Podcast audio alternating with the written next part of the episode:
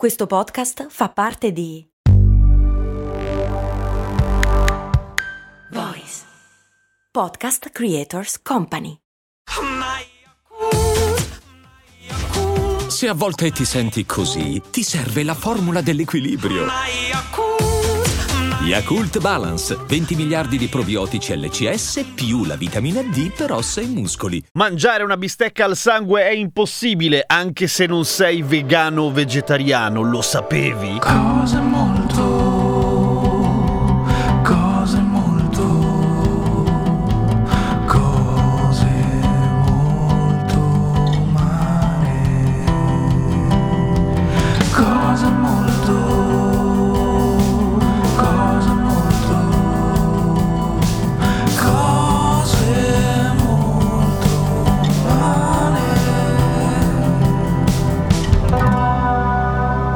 sono Giampiero Kesten e questo è Cose Molto Umane, il podcast che ogni giorno ti insegna qualche cosa, sette giorni su sette.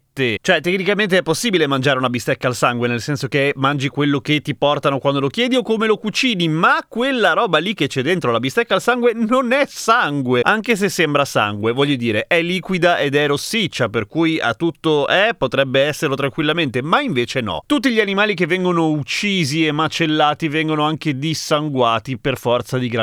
E per quanto possano rimanere delle tracce nei tessuti di sangue, è veramente, veramente poca roba, praticamente minimi, cioè quello che trovi nella bistecca al sangue in realtà è il- quello che comunemente viene chiamato sughetto della carne, è acqua e mioglobina. E tu dirai, eh, ma l'emoglobina c'è nel sangue, quindi è sangue. Sì, ma emoglobina e mioglobina sono due cose diverse, nel senso che la seconda, cioè la mioglobina, ha anche un altro compito e non sta nel flusso sanguigno, sta nei muscoli e serve a immagazzinare l'ossigeno di cui i muscoli hanno bisogno. Hanno in comune l'eme, che è quel elemento del sangue che appunto si lega all'ossigeno e ne fa un sacco di utilizzi molto molto buoni, ma appunto questo non lo rende sangue, al contrario, anche perché se no si coagulerebbe e farebbe un po' cacare. Poi ovviamente c'è chi il sangue se lo mangia, per esempio quelli che preparano i sanguinati. E per carità, c'è a chi piace, ci sono culture in cui è assolutamente vietato e tabù mangiare il sangue, bere il sangue, mangiare il sangue. Tendenzialmente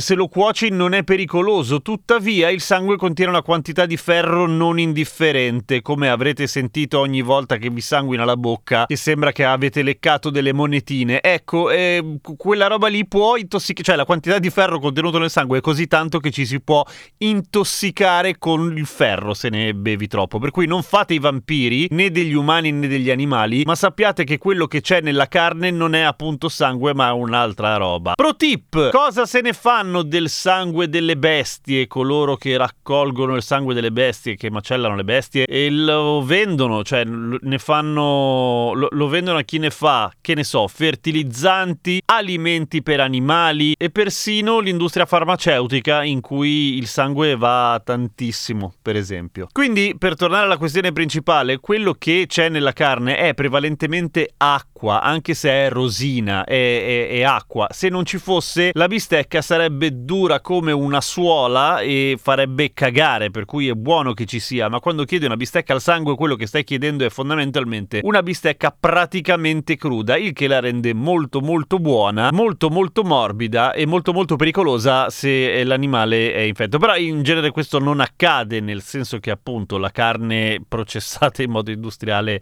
non è pericolosa da questo punto di vista, tranne la carne di pollo. La carne di pollo, come abbiamo già visto più volte, invece rischia di fare molto molto male se non è ben cotta. Ah, breve comunicazione di servizio. Fra una settimana circa ci sarà una breve pausa nella pubblicazione di cose molto umane, cosa che l'anno scorso non era successo, l'anno prima sì. Questa volta sarà una sorta di soluzione intermedia, nel senso che smetto di pubblicare le puntate per una settimana, non di più, ma risponderò su TikTok a tutte quelle domande che Patron e non mi hanno fatto che sono troppo brevi per fare una puntata, ok? Però mi dispiace lasciarle via e non voglio accorparle in un puntate con tante domande dentro perché poi sono difficili da indicizzare, è difficile dare un titolo e poi non li trovate mai più, per cui faccio questa cosa qua. Iniziate a seguirmi su TikTok, sono Radio Kesten, esattamente come su Instagram, così non vi lascio a piedi per quella settimana di Ferragosto lì, anche se probabilmente avrete di meglio da fare, però nel caso. Seguimi anche su Instagram, anche lì sono Radio Kesten e soprattutto clicca segui sulla tua piattaforma preferita sotto cose molto umane, così A. Siamo tantissimi, B. Ricevi gli aggiornamenti, C. Ci facciamo un'idea di come stiamo andando, visto che ormai delle classifiche non si capisce più nulla perché sono tutte con dei parametri bizzarri che non sono legati agli ascolti, non sempre. D. Facciamo brutto agli altri podcast. Ah, no, scherzo, questo non è sportivo e non è carino nei confronti dei colleghi.